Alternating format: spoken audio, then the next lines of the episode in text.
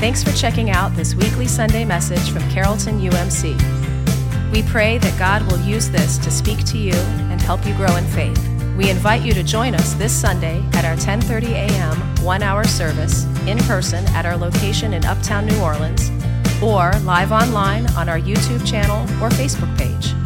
To learn more about Carrollton, please visit carrolltonumc.com. We hope you enjoy this message.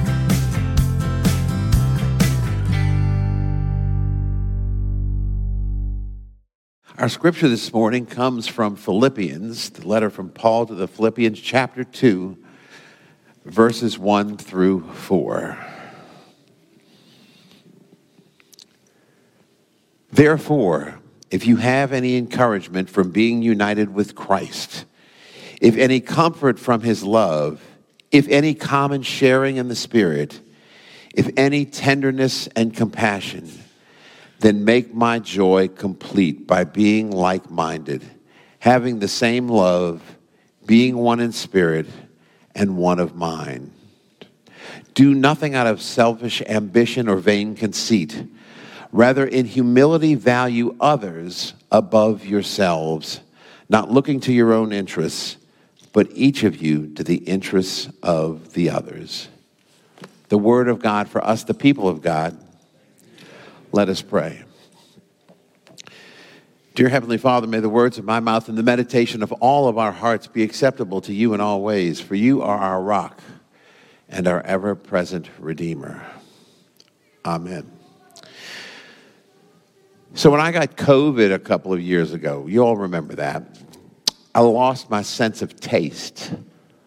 I lost it for quite some time. And people said to me, This is really tragic because the only taste you have is in your mouth.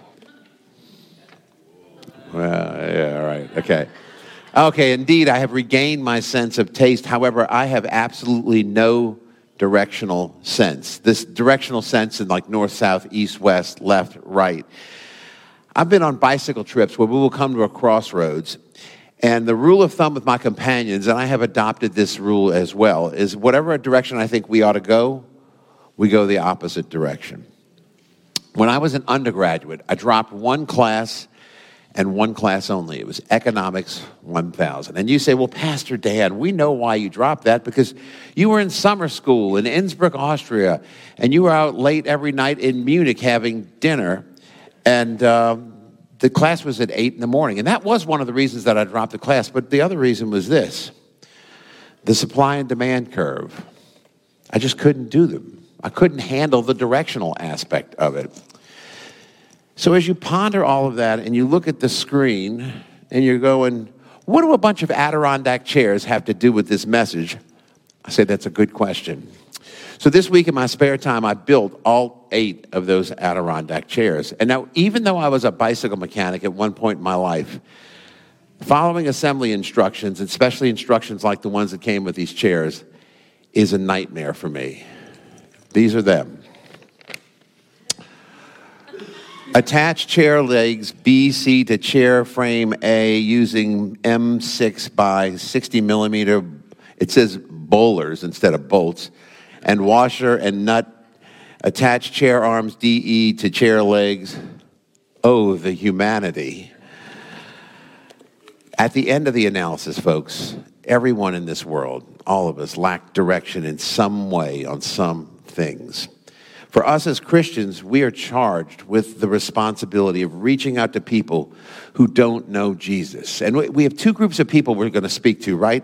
One group is utterly uninterested and unwilling to listen to anything we might have to say about Jesus. Now, this is not to say we shouldn't witness to those people, but Jesus told his disciples about these sorts of people in Luke 9. He says, If the people do not welcome you, leave their town and shake the dust off your feet as a testimony against them.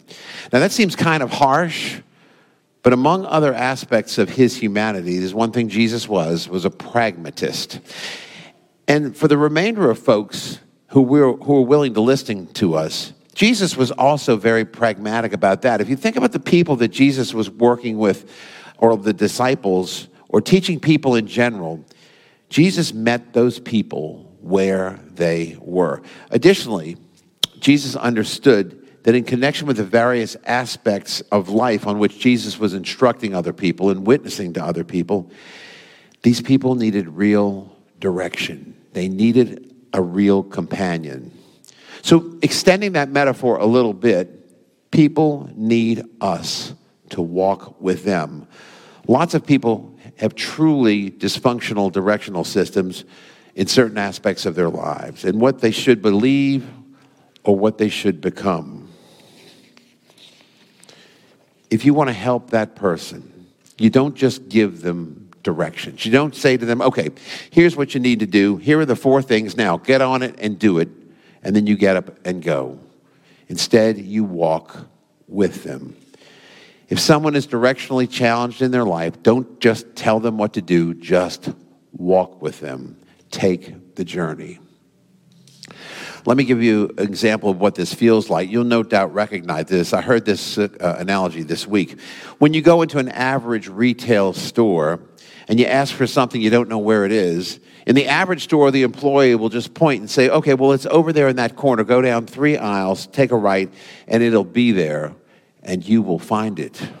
But if you go in the really excellent store, they will say, hey, let me take you to it. I'll show it to you. Let me go with you. And they may be doing something else, but they will leave that behind and walk down the aisle with you, taking you right to the place, and there it is. And then they say, How can I help you with it is this thing that it is that you want? And they stay with you the full time, and they do it every time you go into that store.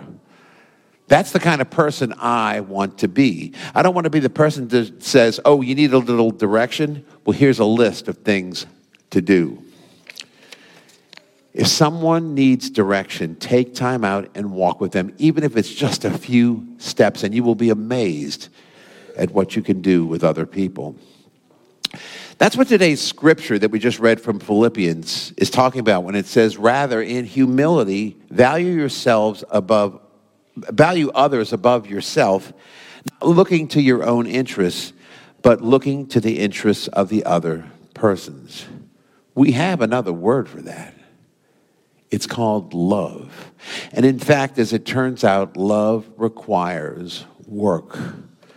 We learn in life that love takes time and is energized when it's given time and is de energized when love is hurried our kids, our spouses, and our friends, and even acquaintances hear things like, I'm tired, be quiet, I'm busy, we don't have the money.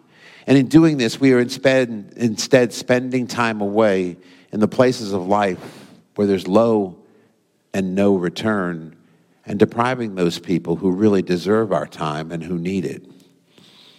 If I could offer one piece of advice to everyone here based on experience, it's this Eliminate the words, I'm too busy from your lexicon. You may elect to dedicate your time here versus there, but you are never too busy. God gives you plenty of time to do His work.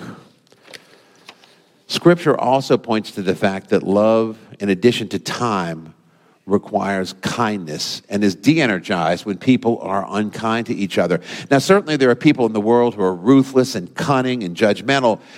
You don't have to go that far to be unkind. Simply being indifferent to the needs of others can be unkindness. We forget how God treats us and speaks to us and has unending patience for us. If we could just get to the place where we learn to think like God and are simply nice to each other, I wonder what that would look like in our relationships and our friends and our families. What would the world look like if it suddenly became kind? But maybe most importantly, love requires trust. It requires safety. We create an atmosphere of mistrust by being arrogant, always needing things our way. You know, it's funny, but the current redo of the Burger King commercials, Have It Your Way, uh, which closes with a, a shout of what? You rule, weirdly rubs me the wrong way. Which is interesting because I grew up eating Burger King Whoppers because I had to have it my way. But I think I have graduated from the need to feel like I rule. Now, there's a weird corollary to not being selfish. and it's this. In witnessing to other people and helping other people, we have to recognize that people are inherently selfish. We've spoken about this before, about why this is. We tell some people, you act like the world revolves around you. But then when you actually open your eyes and look around you, it indeed appears that the world is revolving around you. Therefore, it is impossible for us to speak first to the needs of a person whom we're trying to witness to, we've got to let them speak. We've got to let them talk. Counselors have discovered this. When someone's upset and they come to the counselor to talk about it, the solution is not to go in immediately and try to solve the problem and correct it because that's not what the person needs. That doesn't work for them. What counselors decided they needed to do was listen to the person, let the person talk about their issues, and then when the counselor would finally speak to them, they would do so not to correct them or change them, but initially, principally to say, I know exactly how you feel. Or if there's a time where there's such an extreme tragedy that they don't know how they feel, the counselor would say, I don't know how you feel, but I wish you did.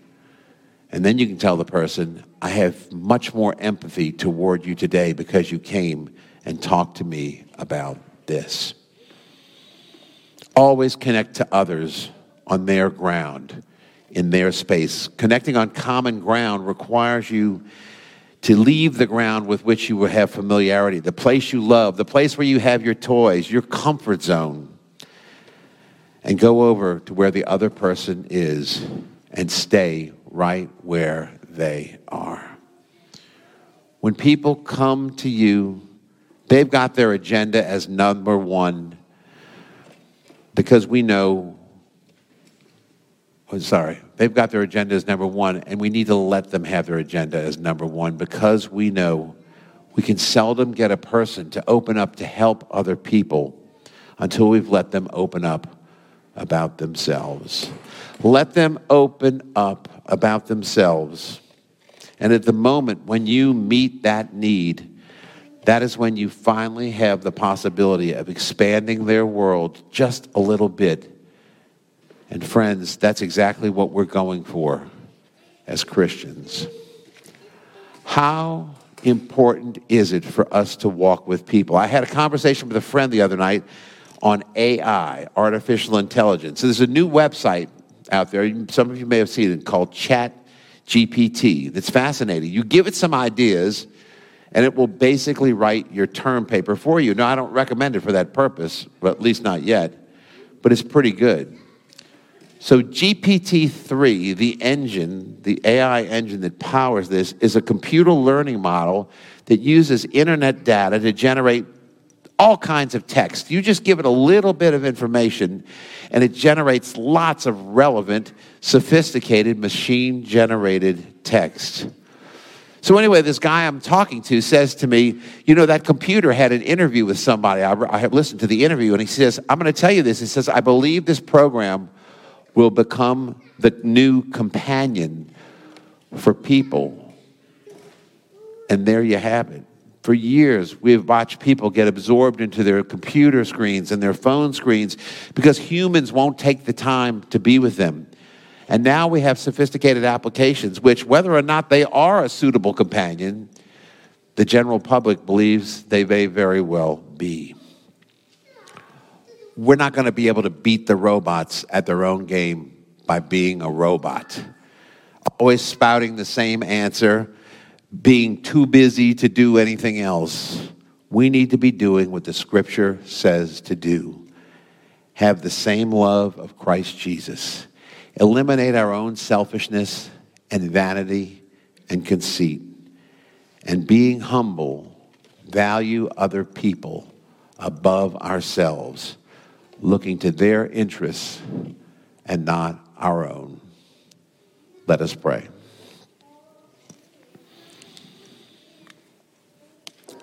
Lord, help our inward focus on ourselves to turn outward so that we can value the interests and the lives of other people. equally or more than we value our own lives, Lord, knowing that in so doing we're fulfilling Scripture. And that, Lord, you will provide for us in the manner that Scripture says.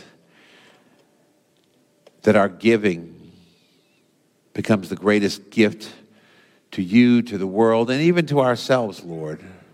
We've always said it's better to give than to receive, yet most of us don't embrace that. Help us, Lord, to understand that in the way that your scriptures speak that command to us. We pray all these things in the name of Jesus Christ, your Son, our Lord, and our Savior. Amen.